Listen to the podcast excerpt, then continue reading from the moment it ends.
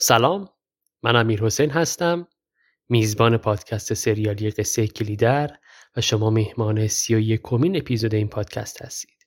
این اپیزود در هفته دوم آبان ماه 1402 داره منتشر میشه و اولین اپیزود از فصل چهارم هست و طبق روال سابق خلاصه فصل قبلی یعنی فصل سوم از اپیزود 20 الی 30 تقدیم حضورتون میشه که مطابق با جل ششم رمان کلیدر هستش. جا داره از عزیزانی که کمک کردن به پادکست که فصل سوم تموم بشه اینجا باز تشکر و قدردانی کنم از عاطفه عبدی، محسن ریوندی و زینب جمشیدی. عاطفه عبدی دو تا اپیزود با ما کار کرد. یه جا من اشتباه هم فکر کنم فاطمه عبدی گفتم توی اون تشکرهای آخر اپیزودها. محسن ریوندی و آخرین اپیزود فصل سوم یعنی اپیزود سیوم رو هم زینب جمشیدی برامون متنش رو تنظیم کرد که فکر کنم من اشتباها محسن ریوندی گفتم. تشکر از همه این عزیزان. سپاس از شما که با ما همراه بودید. اگر تمایل دارید از این پادکست به صورت مالی حمایت کنید دونیت کنید می‌تونید از درگاه هامی باش که در توضیحات اپیزود درد شده استفاده کنید. برای sponsoring هم اگر تمایل دارید یا پیشنهادی دارید می‌تونید به من ایمیل بزنید و البته برای همکاری در فصل پنجم و خلاصه کردن متن حتما به ایمیل کلی در استوری ایمیل بزنید و بتونیم با همدیگه فصل پنج رو جلو ببریم. امیدوارم که فصل پنج هم بدون وقفه خاصی منتشر بشه. البته بین فصل چهار و فصل پنج یک فاصله خواهد بود قطعا بیش از یک هفته. چند هفته رو فاصله خواهیم داشت ولی مهم اینه که اون آماده بشه و روال انتشارش منظم باشه. هفتگی یا حالا ده روز یک بار باشه در خدمتون خواهیم بود. بدون توضیح اضافه تر بریم سراغ خلاصه قصه قصه کلیدر فصل سوم.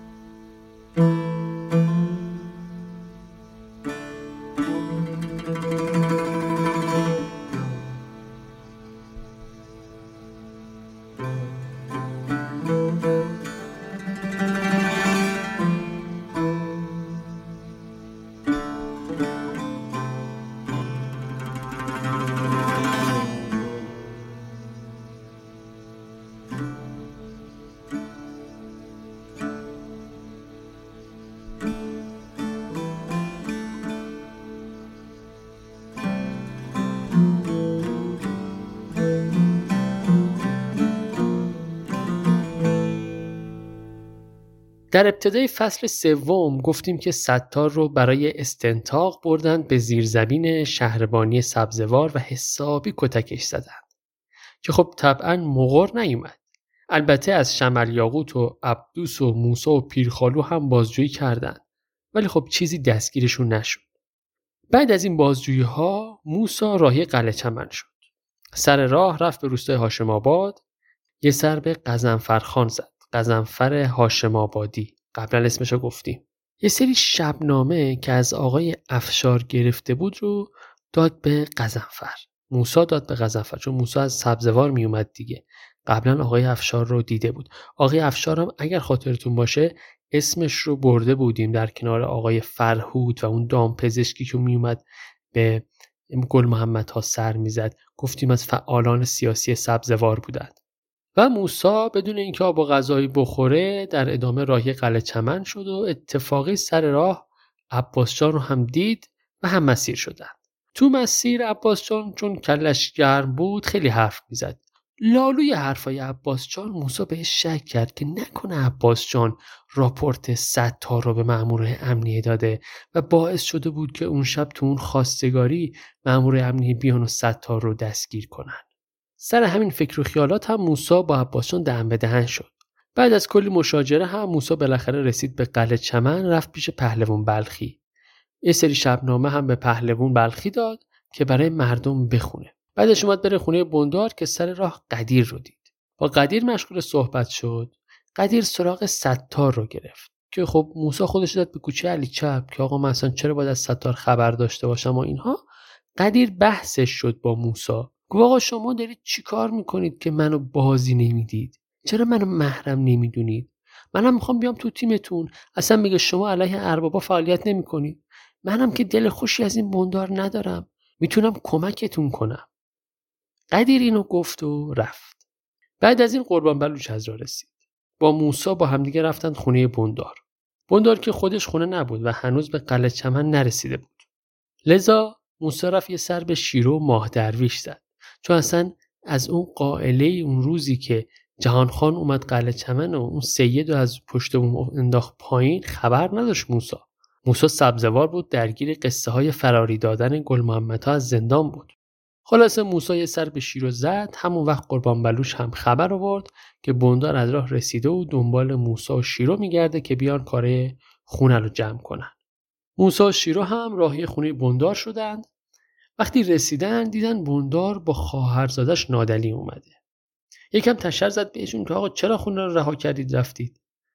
موسا و شیرو هم سریع بسات چای و شام و تریاک رو آماده کردند شام بندار رو که دادند موسا با نادلی راهی خونه قدیر شدن. یادمونه دیگه نادلی با قدیر رفیق شده بود. قدیر هم قبلا به موسا گفته بود که اگر نادلی برگشت بیارش خونه ما. تو راه خونه قدیر موسا از نادلی خواست که یه فکری به حال ماه درویش کنه و ببرت شهر برای دوا درمون نادلی ولی خیلی تو حال خودش نبود. بعدش هم که رسید در خونه قدیر با قدیر بسات عرق خوری را انداختن و اصلا پا شدن رفتن کنار جوب آب و یه لبی تر کردن.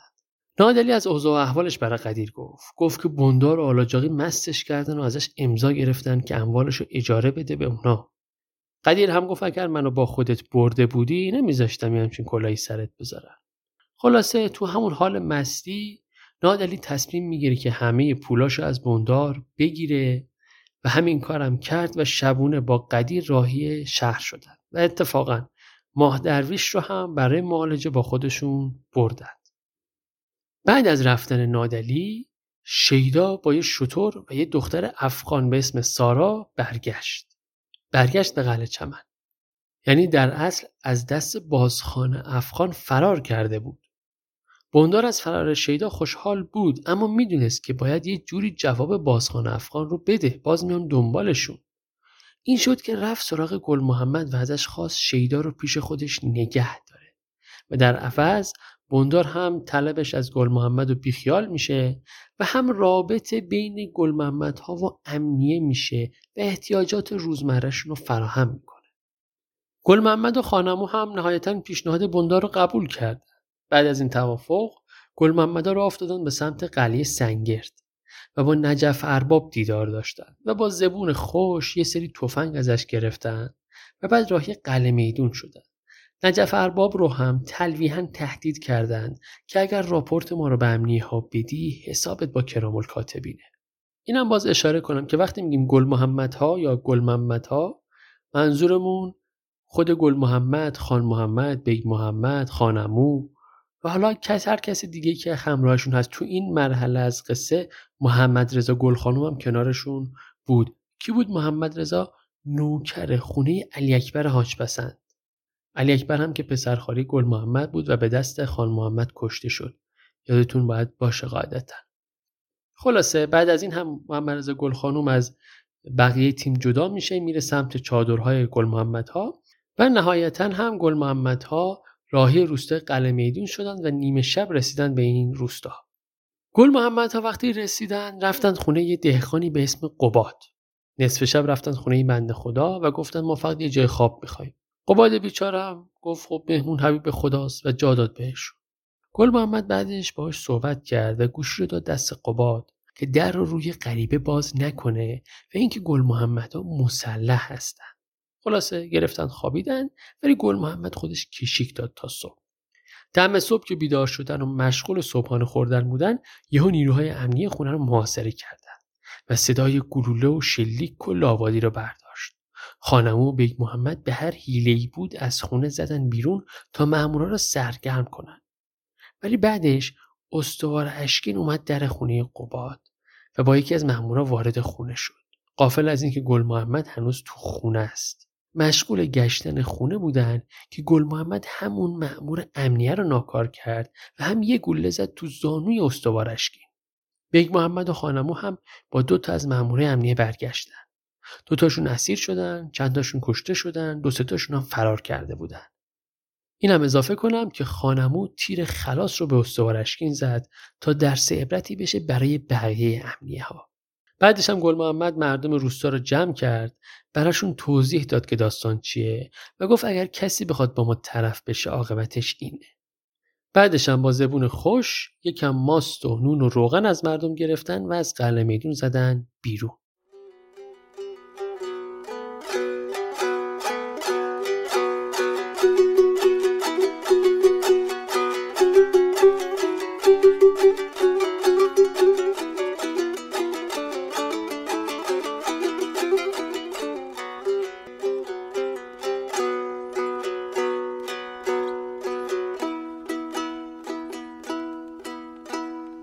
لوکیشن قصه ما بعد از این قائله شهربانی سبزوار بود. جایی که ستار هنوز تو زندان بود سرگرد فربخش از ستار خواست که در قبال آزادی مشروط واسطه بشه بین گل محمد و فربخش تا با هم بتونن حرف بزنن. یه دوربین تکچشمی هم داد که به نشانی حسن نیت بده به گل محمد. ستار هم نهایتا قبول کرد و وقتی آزاد شد با یکی از دوستاش به اسم علی اکبر آهنگر رفتن پیش آقای افشار که چاپخونه داشت تو سبزوار و یک گپ و گفتی زدن. ستار بعدش رفت پیش آقای فرهود و اون آقای دکتر دامپزشک از فعالان حزب توده. آقای فرهود از ستار خواست توضیح بده که چرا با گل محمد وارد دوستی شده و فراریش داده. ستار گفت گل محمد ایار مسلکه و تو این جریانات سیاسی می‌تونه کمک کنه به ما. به اضافه اینکه ستار بحثی رو مطرح کرد با فرهود که صرفا سخنرانی کردن برای مردم جواب نمیده. یه جمله گفت که حرف باده و فکر آتش. آتش که پا بگیره باد خودش گسترشش میده. یعنی فکر مردم رو باید تغییر داد و آگاهی داد بهشون نه اینکه فقط تهییجشون کنیم. بنا شد یه جور هفته نامی فکاهی هم تهیه کنن و تو روستاها پخش بشه. بعد از این صحبت ها ستار جلسه رو ترک کرد و رفت تو خیابانی سبزوار و اتفاقی به شیرو برخورد کرد. ستار همراه با شیرو رفتن به کاروانسرای پیرخالو. اونجا چای خوردن با هم. ستار یه عیادتی هم از سید کرد. یادتونه دیگه گفتیم نادلی سید رو با خودش اوورد به شهر برای دوا درمون. شیرو هم گفت که ما قرار امروز برگردیم به قلعه چمن. نادلی برامون یه یابو خریده. قراره بریم تو راه تو کاروانسرای خاله سکینه همدیگه رو ببینیم. و بعد از اونجا همراه بشیم با هم. ستارم گفت اتفاقا منم می‌خوام برم قلعه چمن. یه تصفیه حسابی هم با خاله سکینه دارم. میام تو راه همدیگه رو می‌بینیم. خلاصه که شیرو و سید راهی قلعه چمن شدن و رسیدن به قهوه خونه خاله سکینه. منتظر نادلی بودن که بیاد و با هم برن به قلعه چمن. اتفاقا دلاور همونجا بود و می‌خواست بره پیش باب قلی بندار تا بلکه بتونه تو کار برداشت محصول کارگری بکنه براش. یه بایتی هم خاله سکینه بهش قرض داد برای این کار. ستار هم از اونور با ماشین نفتکش صادق خان اومد. نادلی هم با یه اسب سفیدش از راه رسید. نادلی برنامهش این بود که بره به قلعه چمن و با قدیر راهی مشهد بشن برای خوشگذرونی. ستار هم که دنبال گل محمد می‌خواست بره. اما بدونه که کسی بفهمه. و به دور از چشم بقیه سعی کرد یه آدرس و نشونی از خاله سکینه بگیره. خلاصه این پنج نفر یعنی دلاور، ستار، نادلی و ماه درویش و شیرو راه افتادن و رفتن به سمت قلعه چمن. بین راه رسیدن به روستای زعفرانی. تو ربات زعفرانی اتراق کردند و از قضا دیدن که قزنفر هاشم آبادی هم داره برای مردم نطق می‌کنه که باید حق برداشت محصول رو از اربابها بگیرن. غضنفر همونی بود که گفتیم موسی بهش شبنامه داد. کت خدا حسن هم سعی می‌کرد سخنرانی غضنفر رو مختل کنه. لالوی همین قصه ها بود که شخصی به نام نائب خان یا نائب خان لنگ با مأموره امنی اومدن به روستای زعفرانی. نائب خان مأمور شده بود که گل محمد رو پیدا کنه و تحویل حکومت بده. بعد از کمی استراحت هم شیرو ماه درویش بنا شد با نادلی راهی قلعه چمن بشن. ستر از دلاور خواست که اون شب رو توی بیشه نزدیک قلعه چمن بخوابه تا مواد معمول رو ببیندش. تحت تعقیب بود دیگه. خود ستار هم کسی نمی‌دونست برنامهش چیه و کجا می‌خواد بره. در ادامه قصه ماه درویش و شیرو که داشتن می‌رفتن به سمت قلعه چمن عباسجان با اسب اربابی رسید بهش یه صحبتهایی بین عباسجان و شیرو رد بدل شد. عباسجان مستقیم و غیر مستقیم به شیرو گفت که خان نایب اومده دنبال گل محمد و به گل محمد بگو که حواسش باشه. شیرو هم اظهار بیطلایی کرد و کنایه ها تنه های باعث شد شیرو به عباسان بگه که چرا بدون هیچ منفعتی با آدم دشمنی می‌کنه؟ چرا انقدر حرف مفت می‌زنه؟ عباسان یکم تو فکر فرو رفت و یه توضیحی داد. گفت ببین من اخلاقم اینجوریه. دوست دارم یه کاری بکنم و مشغول باشم. حالا مهم نیست سود و ضررش به کی می‌رسه. یه کنایه خیلی سنگین هم به شیرو زد و گفت بعضی آدم هم هستن همینجور بدون دلیل با گل محمد رفاقت می‌کنن و گل محمد از دست افغان ها بهشون پناه میده و اینا. در داشت؟ پای شیدا رو وسط می‌کشید دیگه که بازم شیرو کفری شد و چند تا فوش آبدار نثار عباس جان کرد. اون تا عباس جان قصه ما صد تا از این فوشان بخوره به جایش بر نمی‌خوره. خلاصه عباس جان زودتر خودش رسوند به قلعه چمن. خانهای و مأمور امنی هم زودتر از همه افراد رسیده بودند به قلعه چمن و مهمان بابقلی بندار بودند. عباس جان برای بندار یه پیغام ویژه آورده بود از طرف آقای آلاچاقی. و اون پیغام این بود که بندار باید آدرس غلط به خان بده. یعنی برنامه اینه که خان دنبال گل محمد باشه و همه جا هم چوب بیفته که خان دنبال گل محمده. اما نباید خان گل محمد رو پیدا کنه و یا درگیری بین اینا ایجاد بشه. سرگرد فربخش رئیس امنیه هم همین نظر رو داره. مندار هم خان نایب رو برای شام نگه داشت و در کنارش شیدا رو فرستاد که یه سر بره تا کلاته گافخونی تو همین حین که شیدا داشت جماز رو آماده می کرد سارا اومد پیشش. سارا همون دختر افغان بود که با شیدا از دست بازخان افغان فرار کرده بودند. حرف حساب سارا این بود که آقای شیدا قرار شد وقتی اومدیم اینجا من همسر و همبالینت باشم. منم کنیزی تو بکنم.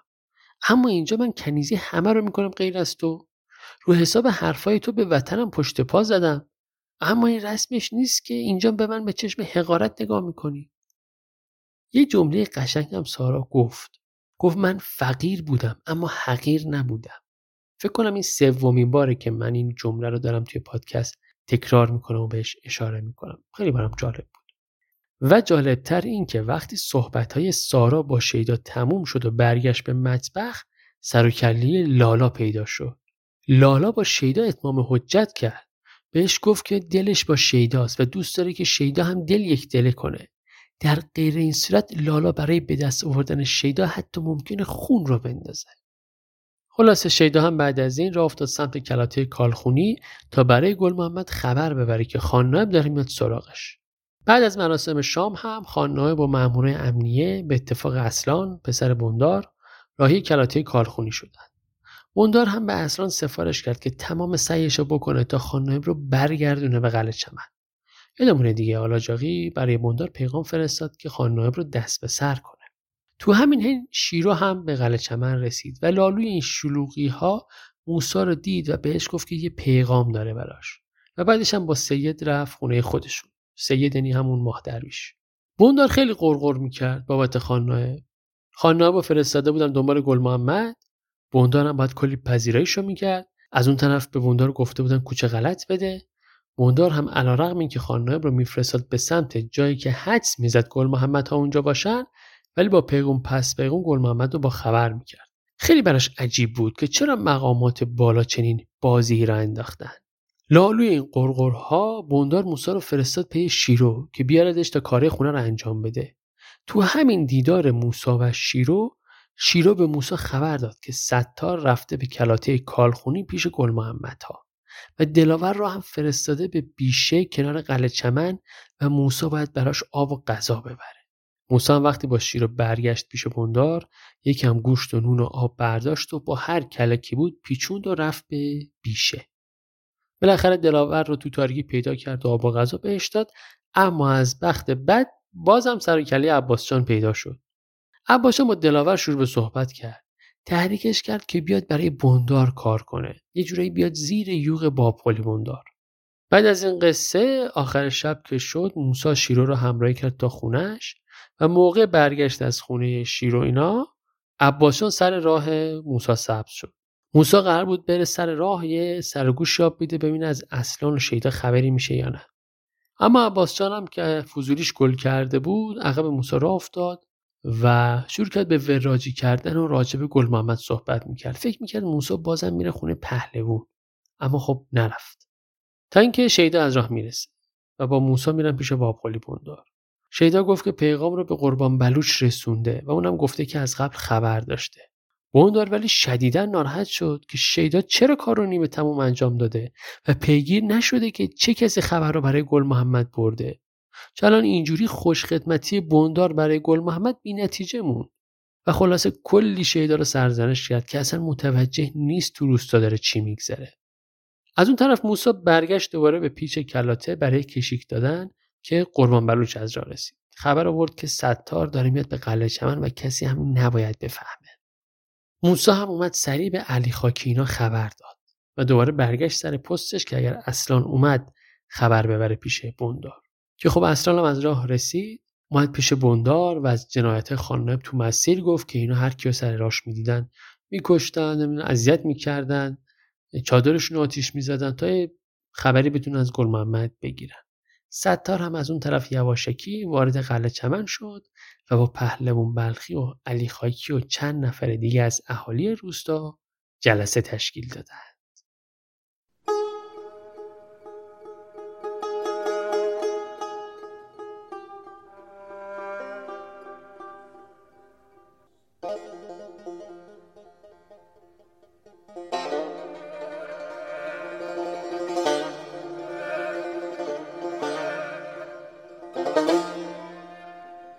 ادامه قصه را از قلعه میدون پی می‌گیریم. از حس حال بیگ محمد گفتیم وقتی که توی خرصف داشته گوشواره های یه دختر خردسال رو از گوشش در می آورده. و بعد با ستار راجع به عشق عاشقی حرف زد. یه ستار گفت من تا حالا عشق رو تجربه نکردم. اما هر کسی هم تجربه کرده از مسیر عاشقی بر نگشته که برام تعریف کنه. بعد از این یه نفر معرفی کردیم به اسم کاظم پسر قباد قباد همونی بود که به گل محمد ها تو قلعه میدون پناه داد. کاظم قصه مراد پسر بیبی بی رو برای ستار تعریف کرد که رفته بود جنگ و بر نگشته بود. نامزد مراد هم با یکی دیگه ازدواج کرد و بیبی بی هم گیوه های مراد رو می‌خواست یواشکی به ستار بفروشه. بعد از کاظم بیگ محمد با یه اسب اومد دنبال ستار دوباره و دوتایی رفتن به محله کتل شکسته. جایی که گل محمد قایم شده بودن و در چند فرسخی قلعه میدون بود. گل محمد و ستار مشغول گپ زدن میشن و گل محمد ستار رو سوال پیچ می‌کنه که تو هدفت از اینکه انقدر به من کمک می‌کنی چیه؟ چرا سرکرد فربخش آزادت کرد و اون دوربین رو برای من فرستاد؟ ستار هم با زیرکی تمام سوالات گل محمد رو با سوال و حرفای دو پهلو جواب داد. تو همین حین خان محمد خبر آورد که خان نایب به محله مولا مراج یورش برده و همه را قلقم کرده و چادراشون رو آتیش زده. گل محمد هم از دست خانه بد جور شکار شد. به ستار گفت تو شب برو پیش مولا مراج و بگو که ما شام میاییم اونجا تا منم حساب این خان رو برسم. ستار هم همین کارو کرد. پیش مولا مراج رفت که بند خود افتاده بود تو رخت خواب. به خاطر کتکایی که از خان نایب خورده بود ریشش رو با آتیش سوزونده بودن. اگه یادتون باشه. اما آخر شب گل محمد بالاخره اومد و سر بریده خان نایب رو برای مولا مراج هدیه آورد. در حالی که خودش هم پاش تیر خورده بود. و ستار هم هر طور که بود با کمک خان محمد و بیگ محمد تیر رو از پای گل محمد خارج کرد.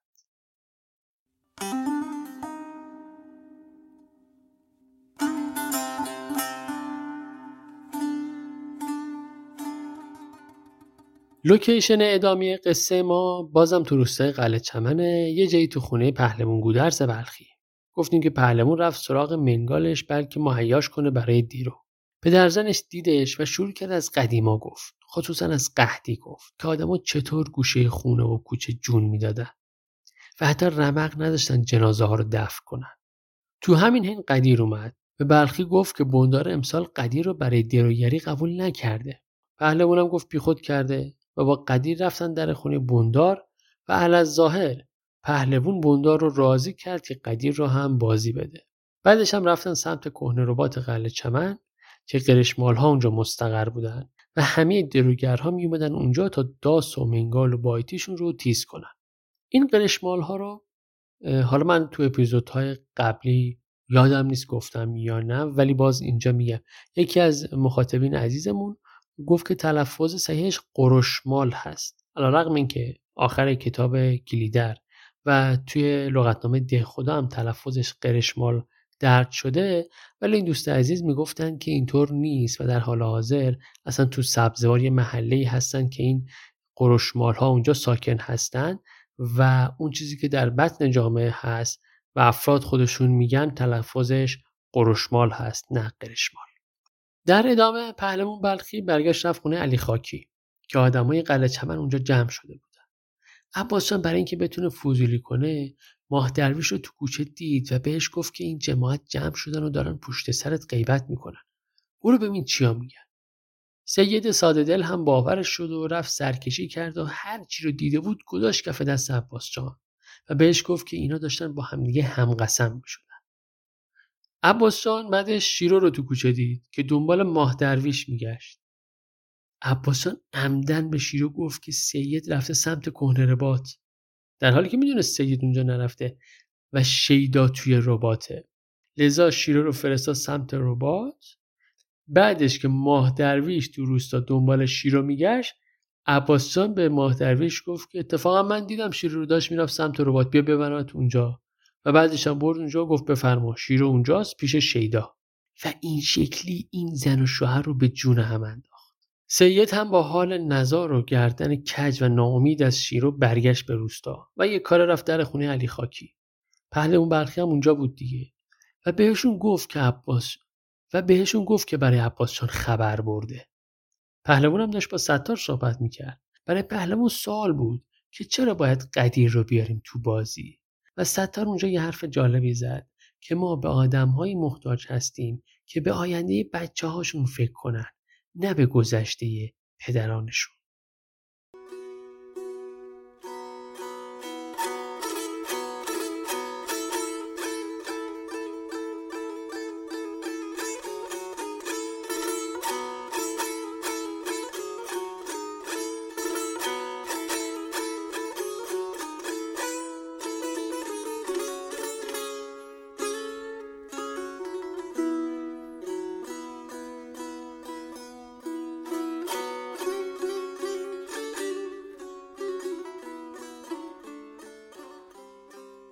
روز بعدش اهالی می‌خواستم برن برای درو. همونطور که گفتیم و الان هم متوجه شدید دیگه فصل درو فرا رسیده بود. به این خاطر اهالی می‌رفتن داس و بایتیشون رو تیز می‌کردن. اهالی رفتن به سمت دشت آجین یکی از دشت هایی بود که مال اربابه های آلاجاقی و بندار بود و اینا روش کار می‌کردن. ماه درویش هم به اصرار بابا گلاب رفت سر زمین به این بهونه که مردم باید سهم سید رو بهش بدن. هرچند سید وقتی می‌بینه مردم شاد و خندون دارن درو می‌کنن بازم توهم می‌زنه که دارن پشت سرش غیبت می‌کنن و به حالت قهر برمیگرده میره. اتفاق جالب یا شاید بشه گفت ناراحت کننده این بود که قدیر با منگال شکسته بیرون گد نشسته بود و اصلا پسر بندار هم جلوی چشم قدیر از بقیه اهالی رأی گرفت که قدیر رو حذف کنن. چون قدیر کاربلد نیست و پرفورمنس درو رو میاره پایین. دروگرها هم از ترسشون با اصلا موافقت کردن. و اینطوری شد که علی‌رغم لابیگری های پهلوان بلخی با بندار قدیر با رأی اکثریت حذف شد. موقع درو بازم قصه داشتیم. اونم حضور لالا بود که انصاف رو رعایت نمی‌کرد تو کارش. و از همه مهمتر دنبال یه فرصتی بود که نبات دختر قرشمال ها رو گوشمالی بده. و این کار رو هم کرد. و دست آخر دعواشون شد و گیس و گیس کشی راه انداخت. اگه یادتون باشه نبات برادرزاده اوستا حسین بود دیگه که داسها رو تیز می‌کرد. شیدا وقتی می‌رفت به ربات تیک می‌زد با این نبات. یه جایی هم بهش تیکه انداخت. لذا دعوای لالا هم طبق معمول سر شیدا بود و لالا می‌خواست رقبا رو از میدون بدر کنه. شیدا هم تنها کاری که ازش برمیومد این بود که لالا و نبات رو از هم جدا کنه. بعد از این دعوا هم عباسون اومد همه رو صدا زد که بیان کمک کنن ماشین آلاجاقی رو هل بدن. گیر کرده بود. همه رفتن به غیر از پهلوان بلخی. اما قصه های قلعه چمن به همینجا ختم نشد. بعد از درو که همه خزیدن کنج خونه هاشون سر و کله نادلی پیداش و رفت خونه قدیر و بهش گفت که مادرش ماه سلطان خواهر بندار از دنیا رفته. از اون طرف گفتیم که علی خاکی رفت خونه پهلوان بلخی و بهش گفت که بندار عذرشو خواسته و دیگه نمی‌خواد که دهقانش باشه. فردای اون روز نماینده اتحادیه دهقانی و یه عده از اهالی روستاها و بلوکهای دیگه تو خونه پهلوان بلخی جمع شده بودن و برای احقاق حقشون می‌خواستن با هم همصدا بشن. گفتیم دیگه که اربابها به جای اینکه سهم دروگرها رو همون سر خرمن بهشون بدن گندم و بار می‌زدن میبردن تو روستای زعفرانی انبار کنن و رعیت جماعت هم باید را بیفته بره اونجا سهمشو بگیره. اینه که رعیت بیچاره خونش به جوش اومده بود و می‌خواست حقشو بگیره. همون شب قدیر که بعد از ماجرای درو حالش حسابی گرفته شده بود از لجش خرمنها رو آتیش زد فردای اون روز آلاجاقی و مامورای امنیه سر رسیدن پهلوون بلخی و علی خاکی و ستار رو گرفتن و تو خونه بندار بستندشون رو کتک زدن. آلاجاقی و بندار با وجود اینکه می‌دونستن این کار زیر سر قدیر بوده ولی به عباس جان گفتن که به قدیر بگه فعلا صداشو در نیاره تا آوا از آسیاب بیفته و به جاش بلخی و خاکی و ستار رو می‌گیرن. این کار هم گفتیم سه تا دلیل داشت. اول اینکه حساب کار رو با دهقانها و اعضای اتحادیه یکسره کنن. دوم اینکه به این بهونه سهمیه دهقانی علی خاکی و مزد دوره پهلوان برخی و درصد سالانه بقیه رعیت ها رو هم بپیچونن. سوم همین که قدیر رو بزنن لای منگنه و ناچارش کنن که ازشون تمکین کنن. این هم گفتیم که عباس جان این وسط می‌خواست قدیر رو مجبور کنه که کربلای خداداد باباشون رو بکشه تا پولاشو به چنگ بیارن. وگرنه عباس جان میره و قدیر رو لو میده.